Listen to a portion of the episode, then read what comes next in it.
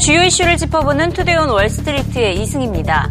애플의 주가가 3% 넘게 하락하며 다우지수를 짓눌렀습니다. 한 기관에서 아이폰 판매 대수가 감소할 것이라는 전망을 내놓았기 때문인데요. 크레딧 스위스 기관은 애플의 아이폰 6S의 부품 주문을 최대 10% 축소했다고 밝혔습니다. 아이폰 6S에 대한 수요가 생각보다 적다는 의미인데요. 부품 수요가 줄었다면 생산 대수 전망치도 감소할 수밖에 없겠죠. 올해 4분기에는 8천만 대로 예상이 됐고요. 내년 1분기에는 5,500만 대에서 6천만 대로 예상이 되고 있습니다. 생산 대수가 줄었다는 것, 즉 판매 대수도 줄어들 수밖에 없다는 의미입니다. 내년 전체 아이폰 판매 대수 전망치는 기존의 2억 4,200만 대에서 2억 2,200만 대로 전망치 역시 하향 조정했습니다.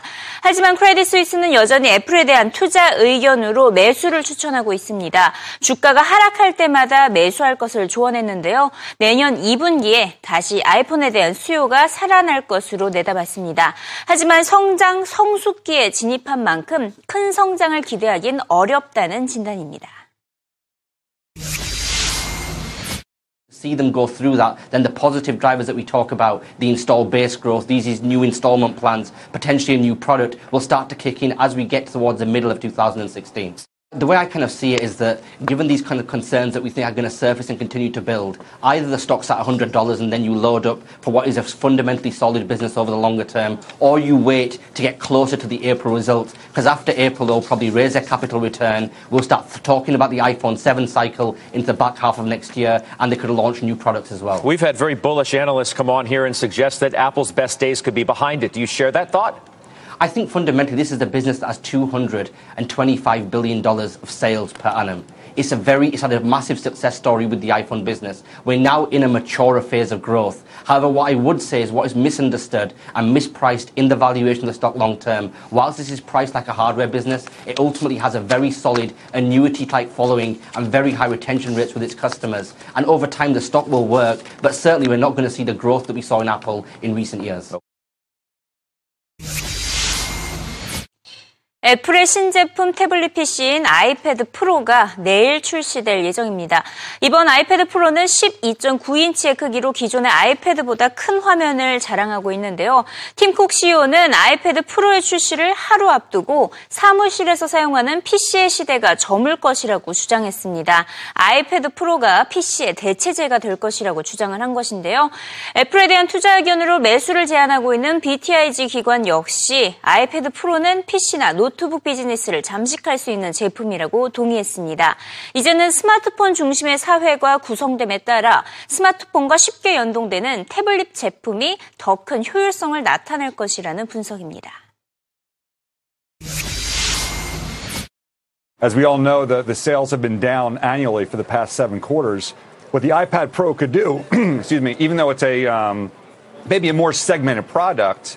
And maybe something that does cannibalize their PC or the laptop business a little bit, it provides a larger ASP. So while units may continue to decline for that iPhone or iPad business, you could see maybe a return to revenue growth in that line item. And right now, the company needs to find some areas of growth. Obviously, it's a little bit harder for them to grow revenue with iPhones. iPads could be a different area.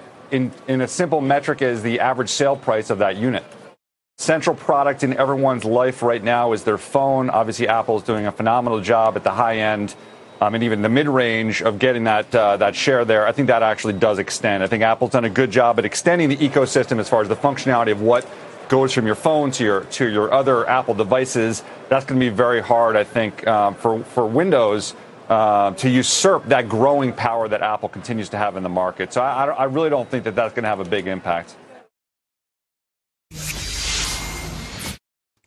11월 11일 중국의 싱글스데이가 시작됐습니다. 올해도 역시 시작부터 폭발적이었는데요. 알리바바의 매출이 2분도 채 되지 않아서 10억 위안, 우리 돈 1,800억 원을 돌파했고 13분 만에 100억 위안, 우리 돈 1조 8천억 원의 매출을 기록을 했습니다.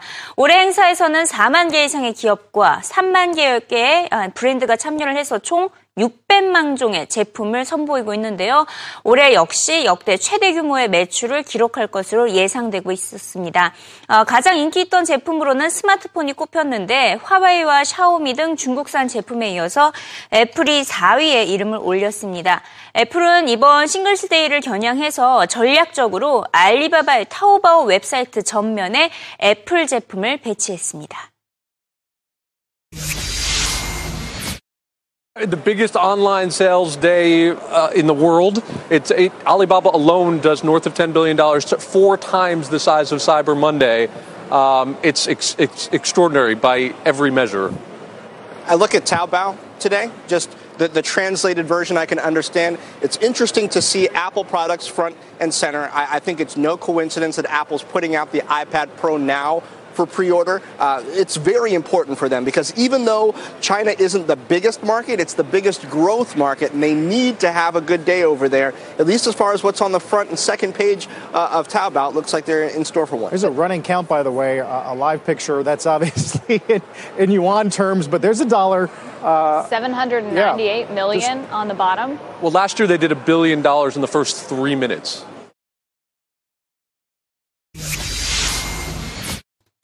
최근 월가에서는 시트론 리서치 업체가 화제의 주인공입니다. 시트론 리서치는 월가의 대표적인 공매도 리서치 전문 회사인데요. 최근 제약업체들을 겨냥해서 공매도 전략을 펼치고 있습니다.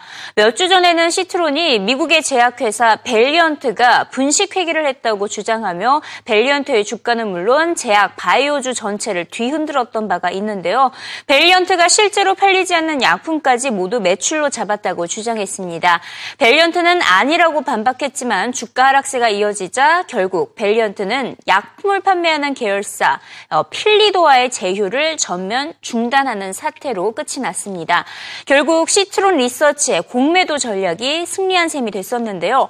이로써 시트론의 공매도 전술이 끝났나 싶었는데 이번에는 또 다른 제약업체 말린크로트를 겨냥했습니다.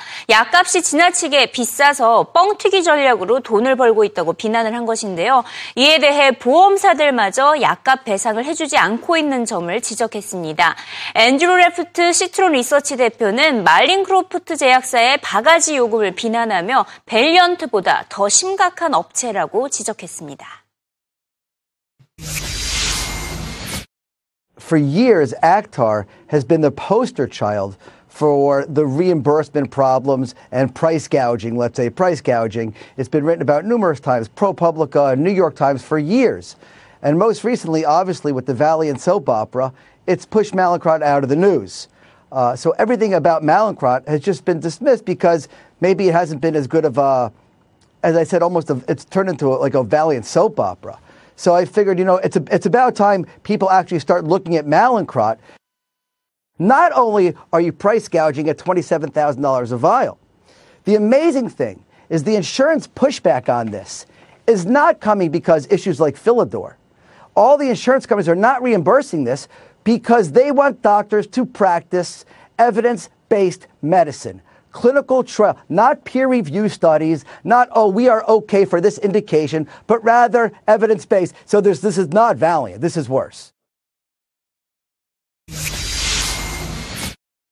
결국 말린크로프트의 주가는 어제장 20% 넘게 폭락을 했다가 오늘장 7% 넘게 다시 반등을 했습니다. 말린크로프트 CEO가 CNBC에 직접 출연해서 시트론 리서치의 주장을 반박했기 때문인데요.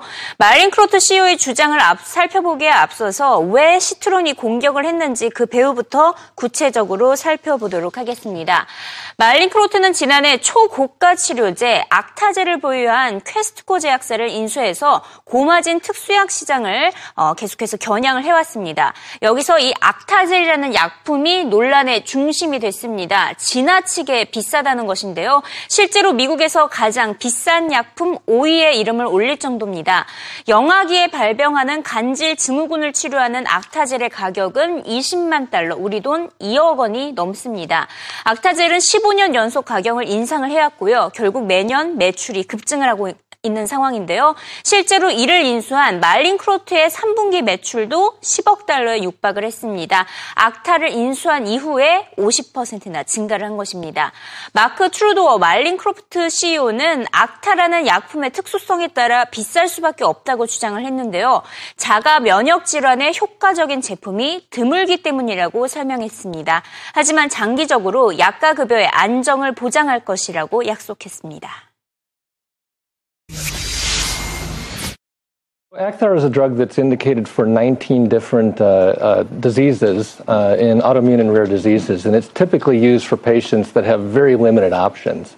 And in fact, typically when patients get to Acthar, the cost of the alternatives is dramatically higher than the cost of Acthar. And what we find is that Acthar is a product that is widely prescribed. It's used for about 10,000 patients currently, and it's used across all these indications. What we do find is that as we have gone in and spoken to payers about how to best position Acthar for the appropriate patient types, we're getting very good traction and getting good dialogue with those payers. And we also announced on our third quarter earnings call, and we confirmed on our guidance call, that we're having very good success now in getting Acthar into favorable formulary positions, which are going to, which should ensure long-term stability of reimbursement for Acthar, which is what we're all about. We're playing the long game with this product because it's very durable, it's very effective for a variety of different autoimmune conditions, and it's one that we think is going to continue to drive value for the company.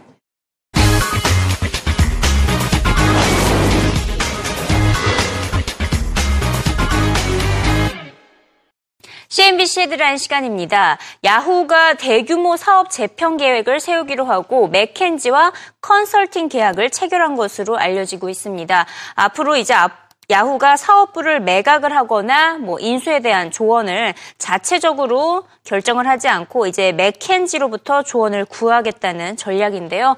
CNBC는 하지만 야후가 진정으로 필요한 것은 인재라고 보도했습니다. 다른 IT 업체들에 비해 인재가 많이 부족한 상황인데요. 최근 몇 달간 야후의 유럽 책임자 도네어리, 마케팅 미디어 책임자 캐시 세빗, 또 개발 책임자 제키 리시 등 유능한 인재들이 야후를 떠난 바가 있습니다. 결국 마이오 CEO는 고위 임원들에게 앞으로 3년에서 5년간은 회사를 떠나지 않겠다는 서약을 요구하기까지 하는 해프닝이 벌어졌는데요. 야후가 다시 성공을 기약하려면 무엇보다 유능한 인재를 영입해야 한다고 CNBC는 조언하고 있습니다.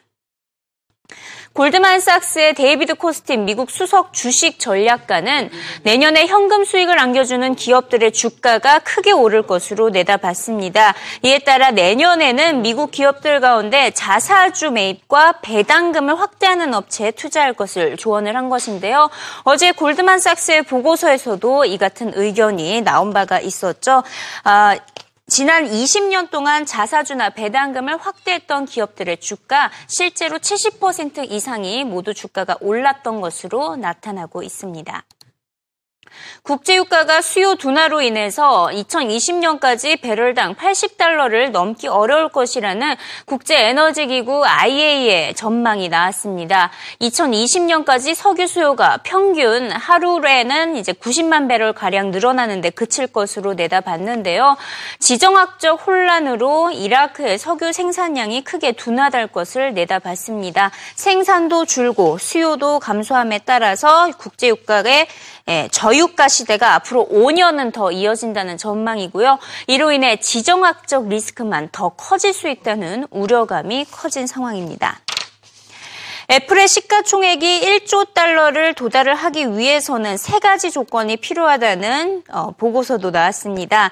FBR 캐피털 마켓츠는 중국의 수요 증가와 스트리밍 TV 서비스 제공, 자동차 산업 진출, 이 세 가지가 이루어져야 애플의 시가총액이 1조 달러까지 육박할 수 있을 것으로 내다봤습니다.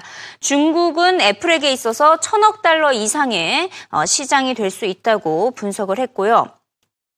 또 자동차의 경우에는 2020년까지 거의 자동화된 애플 자동차가 나올 가능성이 절반 이상인 60에서 70%에 달한다고 내다봤습니다. 결국 애플의 시가총액 1조 달러 시대는 적어도 5년 뒤에는 가능하다라는 전망이 나오고 있습니다. 어제 이 시간을 통해서 태그 호이어의 이제 스마트워치를 소개를 한 바가 있었는데 그 가격이 $1,500였죠.